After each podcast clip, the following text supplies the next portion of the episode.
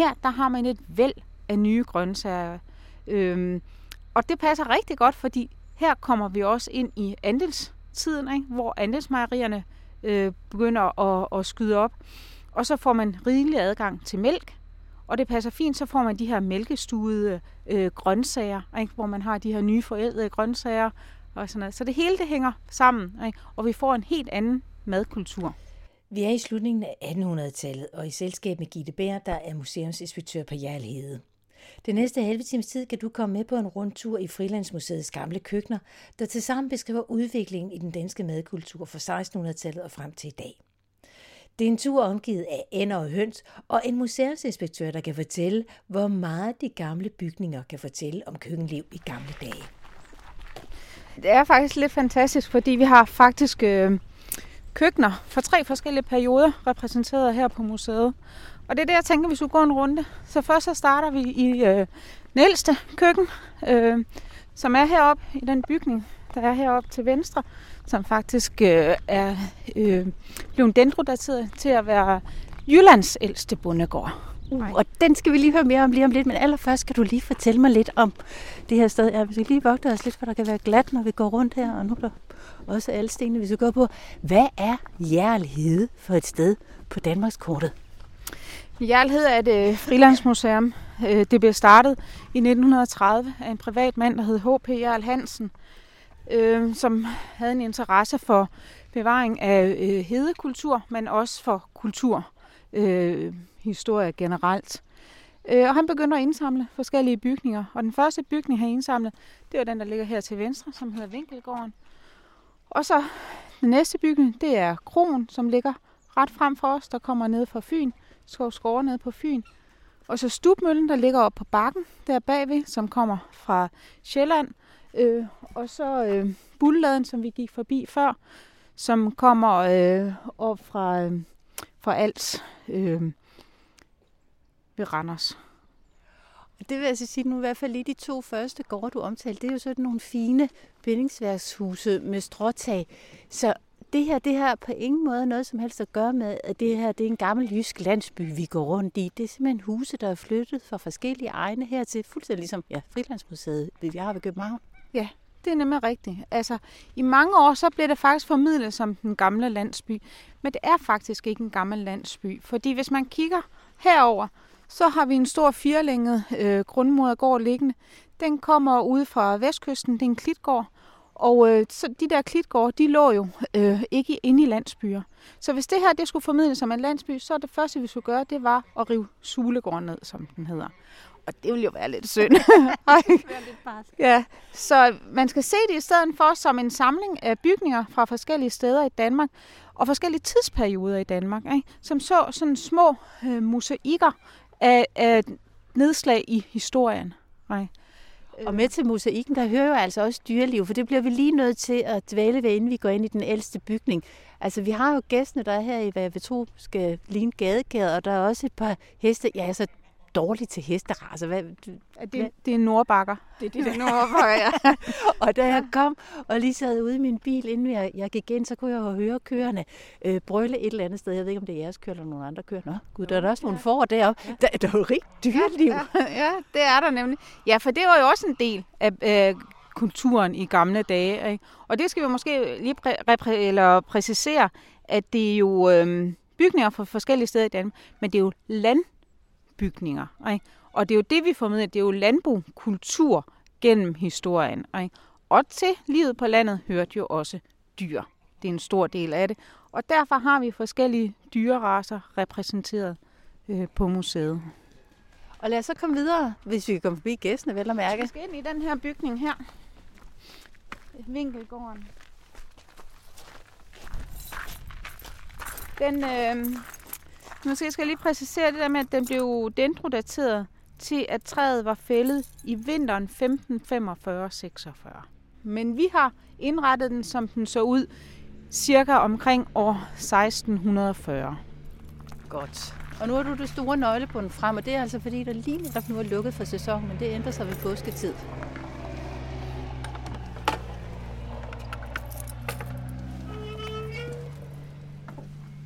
Og så bukker vi hovederne for ikke at knalde panderne ind i karmene her. Der er køkkenet. Her er køkkenet simpelthen. Nej. Det ser forholdsvis simpelt ud, og det var det også her i 1600-tallet. Nej. Øhm, hvis vi kigger ind til højre, kan vi se stuen. Øh, vi kan se en indretning med et langbord og en øh, bænk over ved vinduessiden, og på den modsatte side, der er alkoverne. Det er sådan, at den her indretning, nej, den kommer faktisk her i løbet af 1600-tallet. Nej.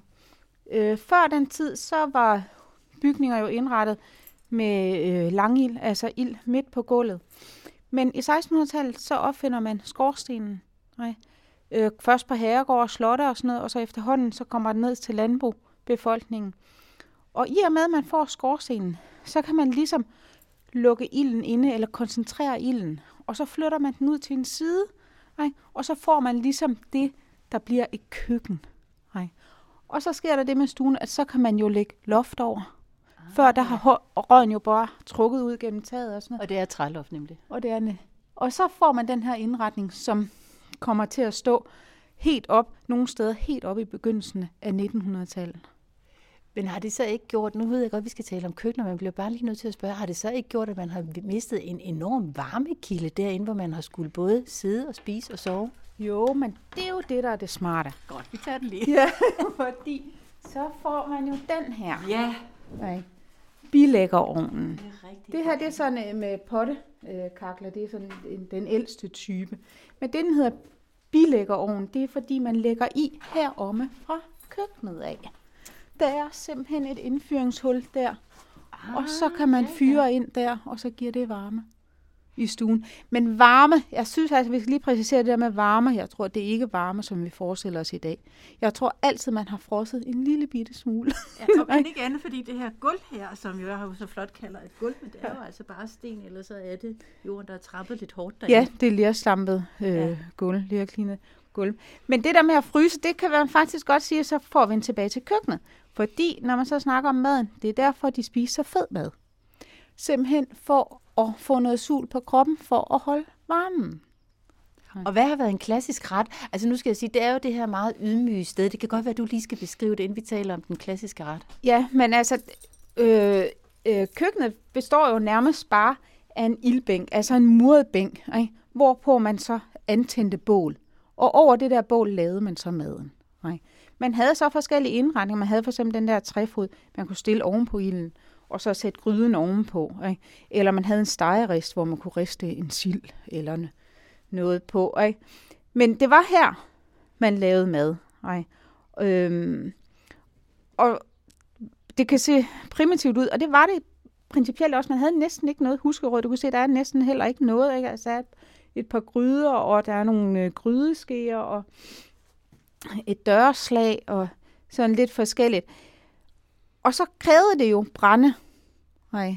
Øh, og det krævede jo en del brænde, øh, så man har selvfølgelig prøvet at begrænse det, så, så sammenkogte retter var meget brugt.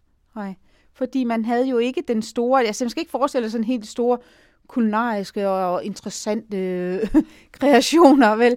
Det var sammenkogte retter, ikke? Som, hvor at man kunne spare på brændet.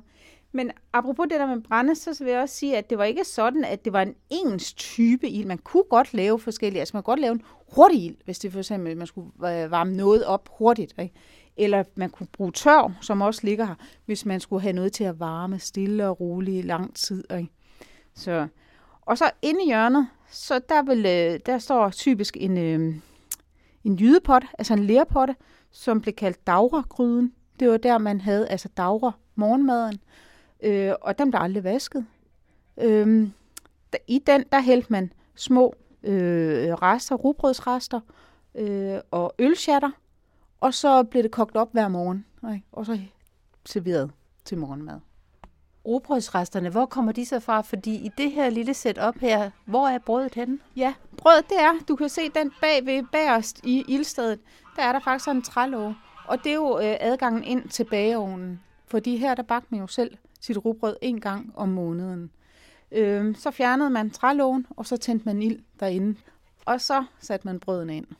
Fantastisk. Og så har jeg jo de her historier, jeg har fået fortalt så mange gange om, og så havde man en lille op opbevaringsproblem med brødet, fordi hvor skulle det så ligge, så der ikke gik mus og alverdens krible krable i det? Er det rigtigt? Har det ligget på en eller anden øverste bjælke et sted, eller hvor har man opbevaret det? Man opbevaret fødevarer op på loftet. Ja, det gjorde man.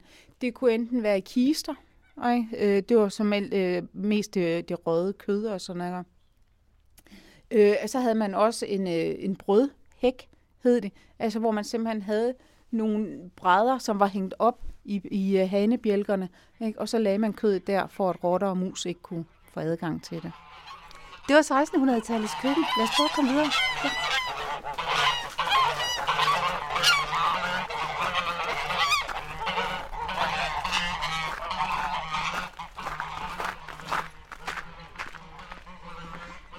Nå, vi forlader 1600-tallet, og vi forlader også gæstene, og turen går nu til...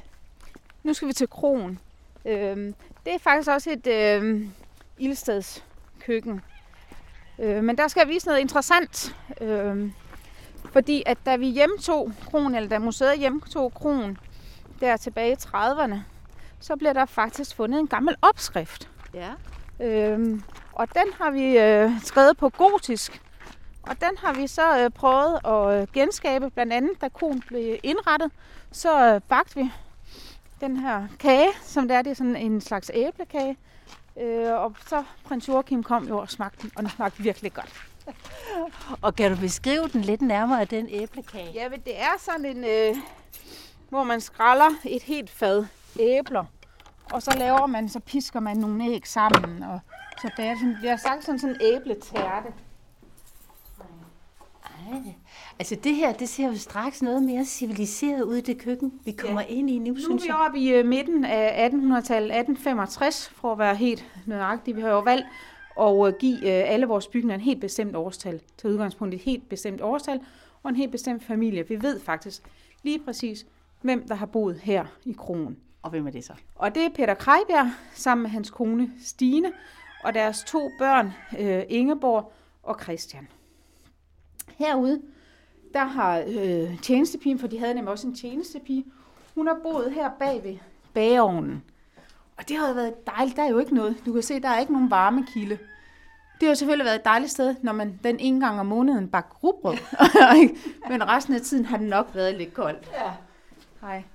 Og her er det bageovn, præcis som vi så i 1600-tallet. Skyder bagud der, ikke? og så fyrer man op, og så hiver man gløderne eller asken ud, og så sætter man brødene ind ah, på den her ja, ja. brødspal. Nej. Og det er jo rugbrød, man bager. Øh, ikke øh, franskbrød, og, så det, altså det er... Ingen kager? Ingen kager. Nej. Nej. Øh, man kunne bage det, der hedder julekagen, men det var bare, fordi det var sigtet mel.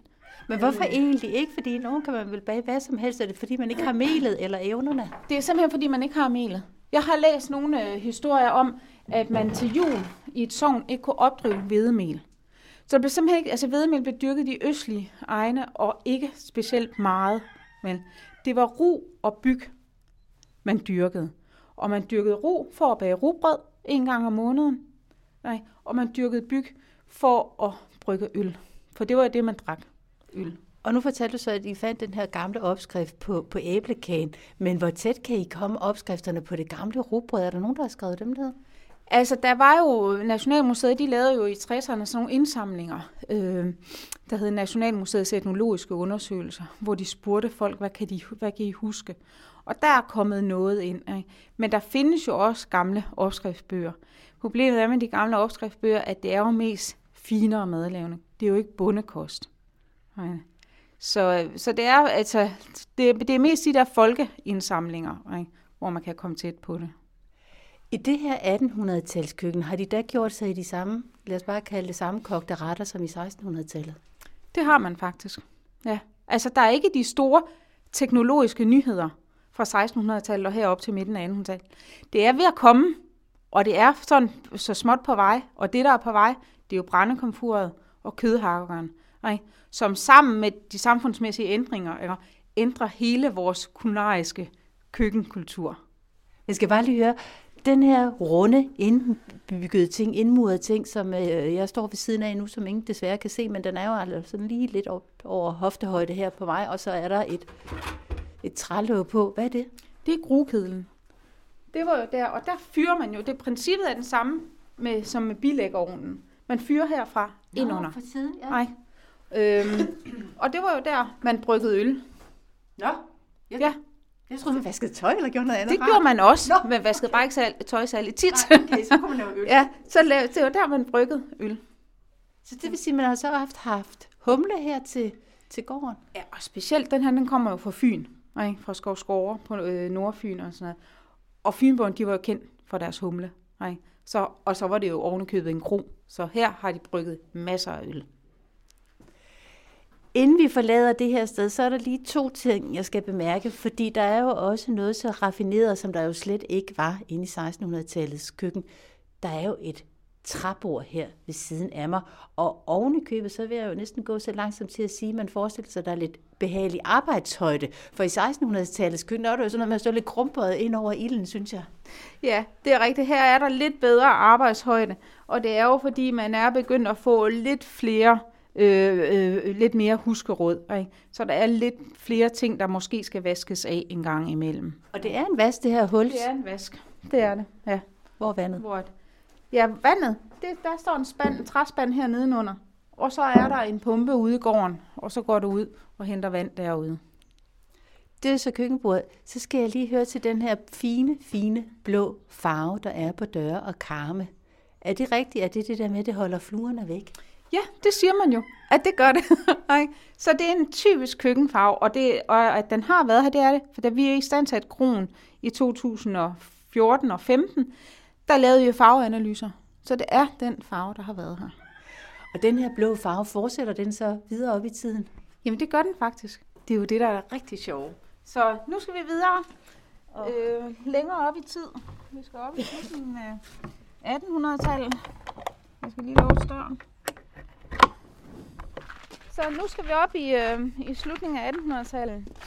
Fordi det, der sker i anden halvdel af 1800-tallet, det er jo, at øh, brændekomfuret kommer frem. Og med brændekomfuret, så får man jo muligheden for at lukke ilden inde. Ikke? Øh, og brændekomfuret har sådan ventiler og spjæld, så du kan regulere ilden på en helt anden måde, end du kunne på det åbne ildsted. Og det er altså det, der er det vilde ved det, kan man sige. Det er det her jern, der ligesom holder det hele indespærret, og man netop kan regulere, fordi selve det, man fyrer op med, er jo bund og grund lige så bøvlet netop brænde.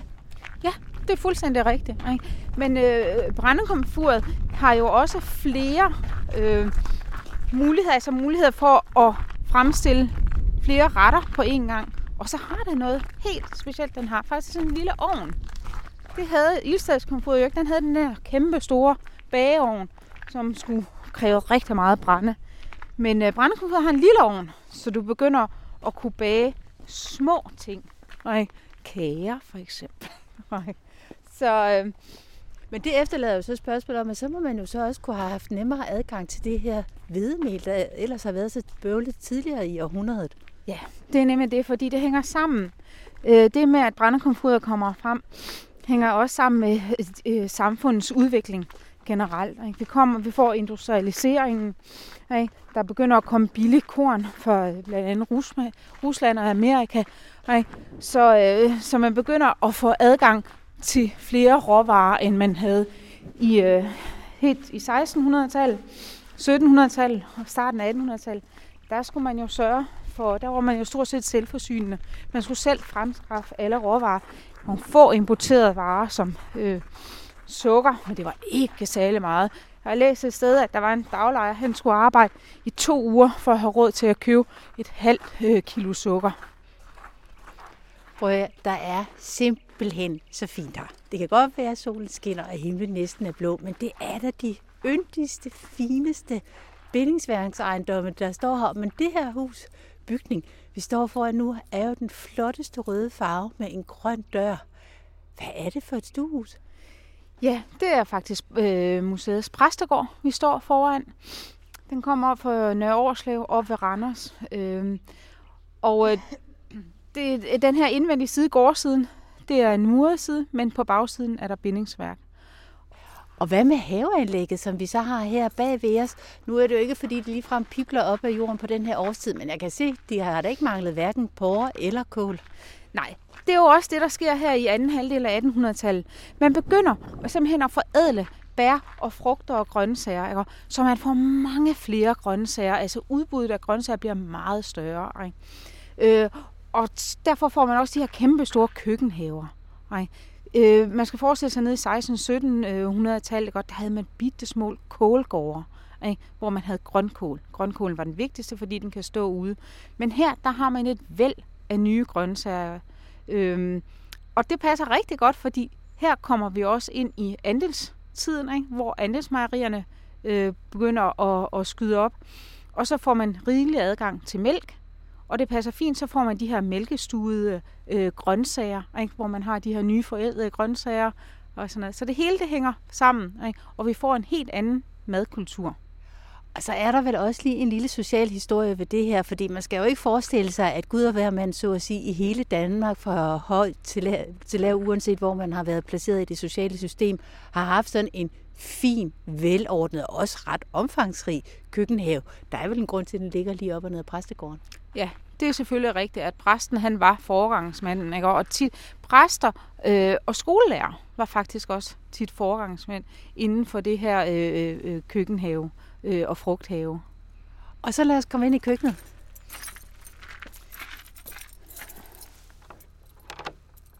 Og nu kan jeg godt se, at nu står vi jo her i gavlen, og der er der altså bindingsværket, men døren er dog stadig grøn, og men ikke så fint udsmykket som hoveddøren.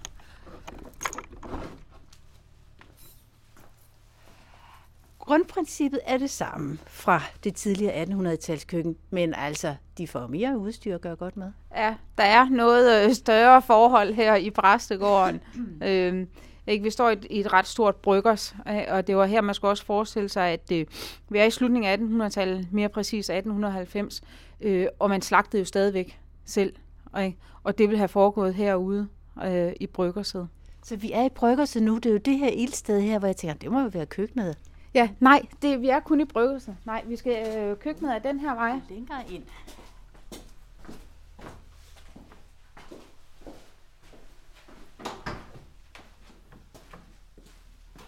Oh la la, ja, det, det er jo noget, det er noget helt andet. ja. Hvor er det fint. Prøv at se, her står vi i køkkenet, og øh, med et kæmpestort øh, brændekomfur, som jeg snakkede om. Øh, og der er faktisk seks huller. Man kan faktisk øh, have seks gryder i gang på samme tid. Plus, man kan have noget hernede. Plus, man kan øh, bage noget inde i ovnen. Ja. Øh, altså, der kan man jo tale om at orkestrere et køkken, fordi der, der skal der alligevel lidt færdigheder til for at styre 6 plus og, og, og ovnen hernede. Ja, det skal man. Altså, vi ved jo også, at, at, øh, at præsten havde en, øh, en kokkepige øh, ansat. Øh, og det er jo her også, man begynder med lidt finere retter. Ikke? Flere forskellige retter. Man får, kan få det her øh, steg i ovnen, ikke? og man ser, så kan man drøbe øh, skyen over, og så får man sovs, og det er også kartofler bliver jo også. Ikke? Så vi får det her med at, at, at få suppe, steg og is. Det er sådan rigtig øh, karakteristisk for den her periodes køkken. Og hvad så med de her søberetter, de sammenkogte retter for tidligere tiders køkken? Hvad bliver der af det? Jamen altså, de, de er der jo stadigvæk på en eller anden måde, men bliver jo lidt mere forfinet. Øh, for eksempel øh, kød- og melbollesuppen, øh, som man kan lave. Og det kan man jo lave nu, fordi man får en anden teknisk opfindelse. Øh, og det er jo kødhakkeren. Og nu peger du med det. Nå, den står på den nederste hylde. står her. Ja, ja. Her står kødhakkeren. Ja. Et ordentligt jerndyr, du trækker frem der. Det er jo den ældste, der har to valser. Øh, øh, og i og med, at man fik den, det var ikke fordi, man ikke havde hakket kød før, men det var en omstændig proces, der skulle du stå og hakke kødet med en kniv.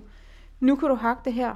Øh, så efterhånden, som kødhakkeren bliver udviklet, så får du jo også frikadeller, for eksempel, som er en øh, nærmest en nationalret i Danmark. Øh, så retten af, af farsretter, altså farsretter bliver meget mere udbredt. Øh, og det sjove er jo øh, med de der kødboller og melbollesupper, suppen, som jeg snakkede om der før, ikke? det er jo, at øh, der er en historie om en lille dreng, som sagde til sin mor, at de skulle ud og spise, og så skulle de have kødboller og melbollesuppe, og så sagde den lille dreng til moren, øh, nej, den, moren hun lagde mærke til, at den lille dreng, han undgik at spise kødbollerne. Og så sagde hun, da de kom hvorfor gjorde du det? Ja, for jeg har set dem blive lavet, Og det var køkken, altså kokkepigen, hun rundede dem jo af i munden. Uh. proppede dem ned i suppen. Ej. Men de var fine runde, kan man så sige. Ej. Et, et lille raffinement, som ja, nok ja. Mm, det, det må vi håbe. Det ved vi jo ikke. Nej, det ved vi Nej, den fandtes også i, i 1600-tallet, fordi der skal man jo forestille sig, at øh, hygiejnen var helt anderledes. Ikke? Og det er den jo også øh, stadigvæk, vi jo, men vi er en præstegård, men vi har jo ikke helt fået den der fokus på hygiejne endnu her i slutningen af 1800-tallet. Men i 1600-tallet var det jo noget helt andet. Og der var der jo også, der går historier jo også på, at hvis man skulle have æg, øh, pillet æg og æg i mad og sådan noget, så kunne de jo godt blive ret beskidte, fordi man ikke havde vasket hænder og sådan noget. Ja. Så var der også lige ind i munden og lige få dem gjort rent.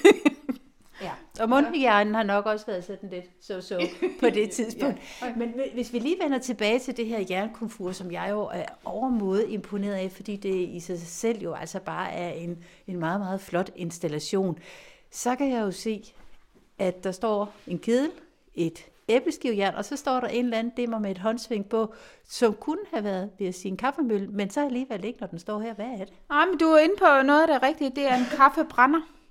Fordi at kaffebønderne jo blev købt grønne, og så skulle de jo ristes, inden at de kunne knuses. Nej. Så, så kokkepigen har ja, haft det... travlt med alt det her? Ja, det har hun. Hun har haft virkelig travlt øh, øh, og været i gang øh, fra morgenen af. Og så tror jeg, at køkkenet blev et, et hyggeligt sted at være. Altså vi får jo, det er jo sådan en rigtig køkkenbord, med, der var varmt og dejligt, fordi der var gang i brændekomfuret. Så, og det er også her, hvor kaffe, ikke? så, så øh, kunne man, øh, kaffen stod sikkert altid sådan lidt varm her, ikke? og så kunne man komme ind og få sig en kaffetår. Nu er vi jo en præstegård, og der er selvfølgelig et vis økonomisk overskud her, må man formode. Men når jeg ser på den her righoldighed, ikke, ikke bare sådan selve den her uh, installation, der er her, men også alle de her potter og pander og gryder, øh, der, der står rundt omkring. Det her med at investere i sådan et dyr her, hvornår bliver det noget, som så at sige, almindelige mennesker også kan tage del i? Jamen altså, brændekomfuret øh, øh, bliver først udbredt til alle. Der skal vi altså op i 1900-tallet. Ikke? På det her tidspunkt er det langt fra alle, der har, og jeg har faktisk set et billede af en 1950, der ikke, hvor der ikke stadigvæk ikke var installeret brændekomfur. Ikke? Så der har været store forskelle rundt omkring i landet. Ikke? Men den bliver langsomt udbredt, altså brændekomfuret, til, til øh, næsten hele Danmarks befolkning. Når I åbningssæsonen har besøg af alverdens mennesker fra hele landet, som skal rundt og se på Danmark i gamle dage ved at gå rundt i jeres øh, huse, som I har her på Jærl Hede, hvad siger de så egentlig, når de kommer ind i de her gamle køkkener og sammenligner deres eget moderne nutidsliv med det, de oplever enten i 1600-talskøkken eller nu her i Præstegården? Ja, jeg tror, der er mange, der, der har sådan en anden forsøg, at jeg synes, det er hyggeligt. At, de her, at det var de gode gamle dage. Men jeg tror bare, at, at det er jo ikke altid det billede, altså det er jo ikke altid sådan virkeligheden har været. Jeg tror, at for eksempel når vi er nede i 1600-1700-tallet, øh, så tror jeg, at øh, den kulinariske oplevelse, den har været øh, ringe. Altså jeg tror virkelig ikke, det har været øh, lækker mad, for at sige det. altså helt jævnt og sådan noget. Men altså det er rigtigt, når vi kommer op i præstegården og sådan noget, så begynder der at være nogle retter, som minder om noget af det, som vi spiser i dag. Ikke? Og vi gør jo det, at, vi, at vi, øh, vi serverer smagsprøver af alt mad, der bliver lavet her. Ikke? Og publikum er ellevild med at få lov til at smage på det. Det var Gitte Berg fra Jærlede, der fortalte om fortidens køkkener. Hvis du gerne vil se dem i virkeligheden, og det kan jeg kun anbefale på det varmeste, så tjek ind på Jærlsides hjemmeside for at få styr på åbningstiderne. Lige nu er der nemlig vinterlukket. Du kan også se nogle af de billeder, jeg tog, da jeg var på turen, og det kan du, hvis du finder mig, Dorte Chakravarti, på Instagram, eller hvis du tjekker ind under Dorte Chakravarti podcast på Facebook, så ligger der nogle små skæve snapshots for turen. Det var ordene herfra. Som altid, tak fordi du lyttede med.